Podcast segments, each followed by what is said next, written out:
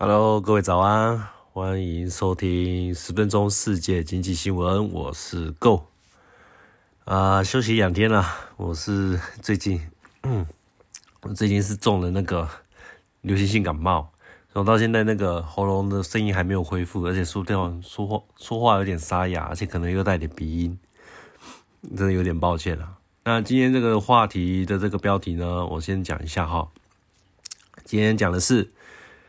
美国十月的 CPI 优于预期，两种解读：手机、家电开始供过于求吗？嗯，今天可能会讲的比较短一点，我到现在还是喉咙有点不舒服啊。嗯，那我们开始吧。哎，美国劳工劳工部公布的十月份的消费者呃物价指数，就是俗称的 CPI，那它的年增率是百分之三点二，低于预市场预期的百分之三点三。啊，这已经是连续五个月通常呃通膨呃通货膨胀率已经维持在这个三字头都没有变化。那月增率是百分之零，啊，实际上来讲是零点零四啊，四舍五入掉就变零了。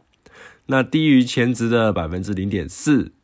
那这个是自从二零二二年以来，诶，二零二二年七月以来首次的零增长。嗯。那核心的 CPI 呢？那这个是排除掉能源跟食品部分的核心 CPI，年增率是百分之四。不好意思，我喝点水。低于市场预期的百分之四点一。那年增率，哎，要不，刚刚是年增率嘛？那月增率是百分之零点二，低于前值的百分之零点三。那其实刚刚有听到这四项的数据，年增率、月增率、核心 CPI 年增率、月增率全部都低于预期。那这对人对基本上来讲，这等于是交了一个非常好的成绩单嘛。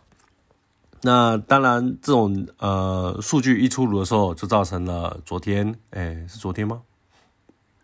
呃，十十十十四，那反正这一两天呐，造成这个美国国债的那个价格呃反弹，那殖利率也大幅的走低，那美元就一次啪的重挫下来，那美股也当然就噗的升出了，喷出去了。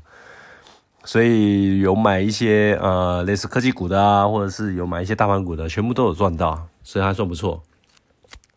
那根据现在给的这个非常好的数据的话，呃，我这个部分有两种的解读啦，那分享一下给大家一些呃参考参考。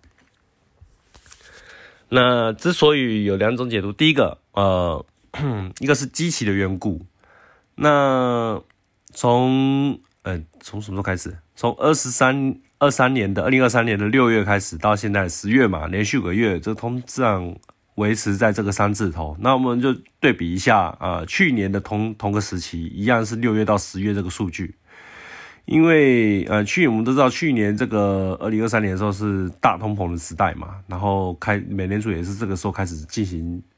呃升息的。那所谓的年增率，实际上就是跟去年相比的呃这个。到底是增加了多少？所以如果去年这个本身的数值就已经够，已经非常非常高的话，那今年如果说，嗯，即便是没有明明显的下降，在相对比的这个成果下来的话，它也是相对的而言有做一个降低的一个动作。所以呢，你光看这个年增率这个部分的话，其实不太准，通常要搭再搭配看，呃，过去的基期去看它的绝对数值。那我这边给的，我这边的数据是看到的是啊，从二二年的六月到十月的那个 CPI 的话，它是九点一、八点五、八点三、八点二、七点七，其实全部都在七以上，这是非常高的数字。所以相对来讲说，嗯，与其说这个是呃市场开始在呃。通货膨胀这个部分开始在有所放缓这个迹象，那倒不如说是与其因为是基期不断不基期依旧在仍在高位的相会，所以相对比起来，现在的目前的通货膨胀数字跟对去年那种非常夸张的数字比起来，就相对来讲比较和缓一点，所以才会造成说现在这个连续五个月都是维持在三字头的所谓低涨低这个通膨的一个状态。那如果如果对如果接下来的五个月哦，那再对比一下去年接下来这五个月的情况的话，从十一月到呃二三年的三月的话，去对抗未来的五个月的情形的话，呃，那时候的数据是七点一、六点五、六点呃六点四、六还有五，所以相对来讲的话，其实就基期就相对降低了很多了。如果说接下来五个月的这个 CPI 的数据有办法还是可以维持掉呃维持在漂亮的三，或者是你顶多超出一点变成四，也不要超出太多的话，大概就三到四这个之间的这个平均平均情况的话，我觉得那时候再来判定说，呃。所谓的通货膨胀是真的有在做减缓了，那时候再来决定，再也也不能说太迟。所以，嗯，我这边这边呃就想了，呃，未来如果七级快速降低，是否能维持在三趴甚至往二趴迈进，其实是相当难度是有点高的，这是一种的思考维度。那另外一种思考的维度呢，是从月增率来开始去做一个啊判读。那针对这个数据来讲的话，今年二三年的八月的月增率，就是八月是跟七月比嘛，九月跟八月比，现在的十月是跟九月比嘛。那八月那时候的数据是零点六趴，那九月呢，在跟八月比的时候，它的数据是零点四趴。那十月呢，在跟九月去比的时候，它的数据变零趴。所以可以看得出来，以月增率来讲的话，它其实跟年增率比起来，它是相对于是快线，年增率是比较像是慢线。那有时候。在呃一个嗯怎么讲？当一个趋势开始在慢慢的做转折的时候，通常快线的反应会比慢线还要来得快。那所以说呃，以从月增率的角度，从月增率这个角度来看的话，这个物价放涨的速度的话，其实是非常的明显，从零点六、零点四到百分之零。那这个方部分的话，可以看得出来，这可以作为一个物价已经慢慢在放、在慢慢的放缓的一个证据。那一般。我们可以暴力一点再去做几个计算。假如说现在这个十月的百分之零点零四可以继续维持，维持一年的这个左右情况的话，那大概年增率大概变怎么样？那我们就粗暴的稍微呃细算一下，就是把它乘以十二个月嘛。那零点零四乘以十二个月，其实发现哎，看它这个年增率只有零不到零点五趴。那这个部分的话，其实十月份的这个通胀数据是非常非常漂亮的一个数据，所以也难怪说现在目前的那个市场它造成一个轰动，也就是说推动了呃接下来的呃很有可能会有再新一波的一个呃投机的行情也说不定，所以呃，但是这个就要部分一下，因为这个已经跟那个所谓的经济面或是什么。或是所谓的看好美国接下来的经济发展，或是财务接下来第四季的一个财报，这个已经已经开始做一个脱钩工作，纯粹就是市场对于明年呃美联储会不会做一个降息这个部分的做一个风险偏好的一个投资一个压注。那我们如果说为散户的投资人的话，我是觉得说，嗯，你可以参与在里面，但是可以用小部分小部分，不抱歉。再喝点水。我们可以参与啦，但是不要用太大的部分的那个那那个仓位去做一个一个重重磅的压住。我们可以用小单位、小单位去一步一步的去试出来，然后等再过两三个月的那个 CPI，或者是甚至可能到二零二四年年底，情势比较稍微可以看的比较啊比较明显的时候的时候，再来做决定，也在所不辞啊。我们不用急着去做一个。捞底的动作，毕竟捞底到现在目前来讲，风险还算是挺大的。那比较有意思的就是接下来看细项这部分。呃，透在这次十一月份的这个消费者物价指数里面，其中两项是呃拖累这次物价的最大的原因，是关于能源车跟二手车的这部分的这个价格的下跌。那能源跟二手车其实已经连续好几个月已经在做一个下跌，做特别是二手车，因为过去在那个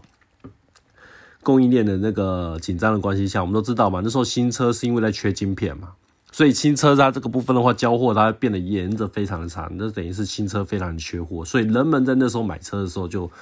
啊，既然新车买不了，或者是新车那时候价格被拉得很高，那没办法，那时候就买二手车，所以二手车那时候的价格就因因而水涨船高。然后现在到了呃呃二零二三年嘛，那那时候的那个晶片荒就已经开始慢慢的缓解了，所以现在相比来讲，二手车就就渐渐的不是大家的一个最佳的选择，因为大家如果有钱，还是如果有有钱的话，还是尽量想开新车啦，会比较不会想去开二手车，除非可能就是因为经济啊因素，说说或者是本身比较不会那么 care 说这个情况，就想说嘛，车子就只是代步工具，就开便宜了就好这种的情况，那那也是有。那相对的情况下，在二手车跟去年相比话，是已经下跌了非常非常多，几乎就已经跌了快一年的这左右了。那另外呢，呃，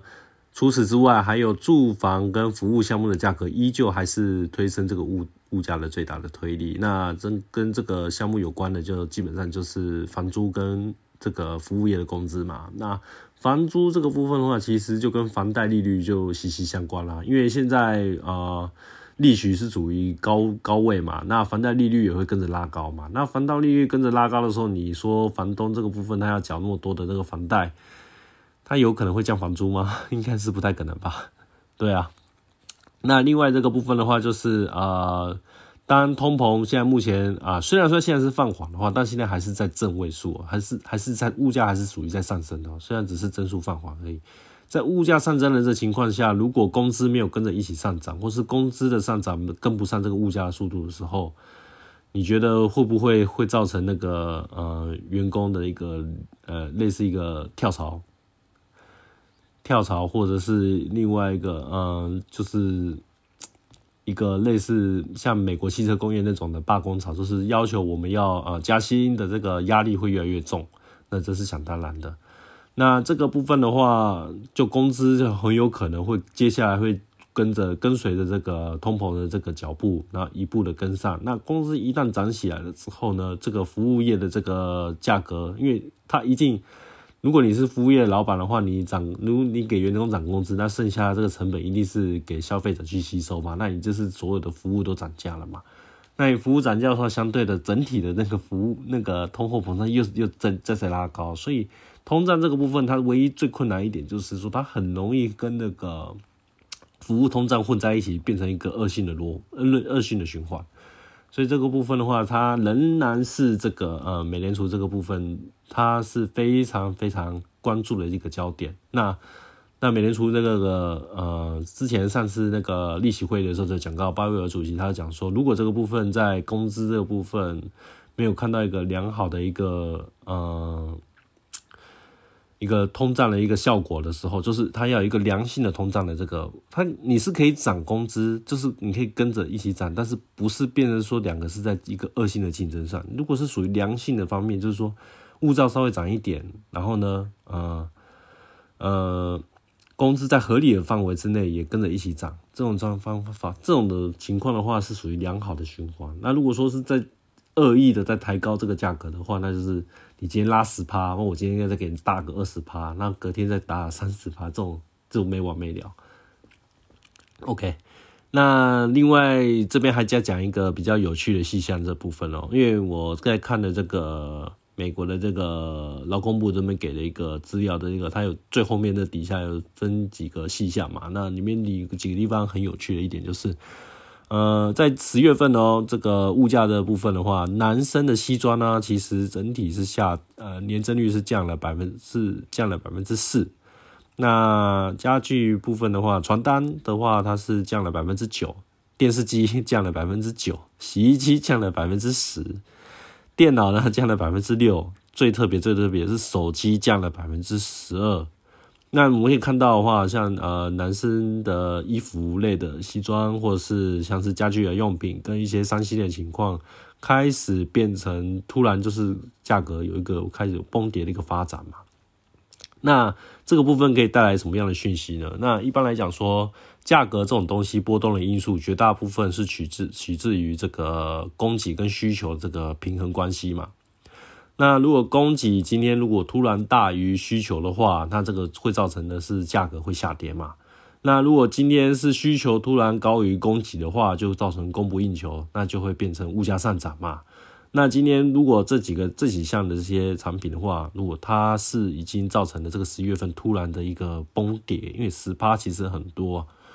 这一个造成一个大幅下跌的一个修正价格修正的情况下，我们可以是不是可以合理推断出，诶，在这相关的产业，例如家具啦、呃男士西男士的西装这个男士服饰的部分啊，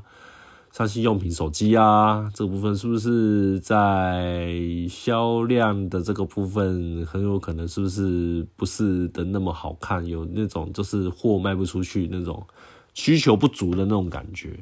所以这个部分的话再观察观察那。对，那今天的分享就到这边为止啦。哎，谢谢大家的收听啊！那个我的声音还是一样破破烂烂的，真的是很对不起啊。那就我们下次再见啦，拜拜。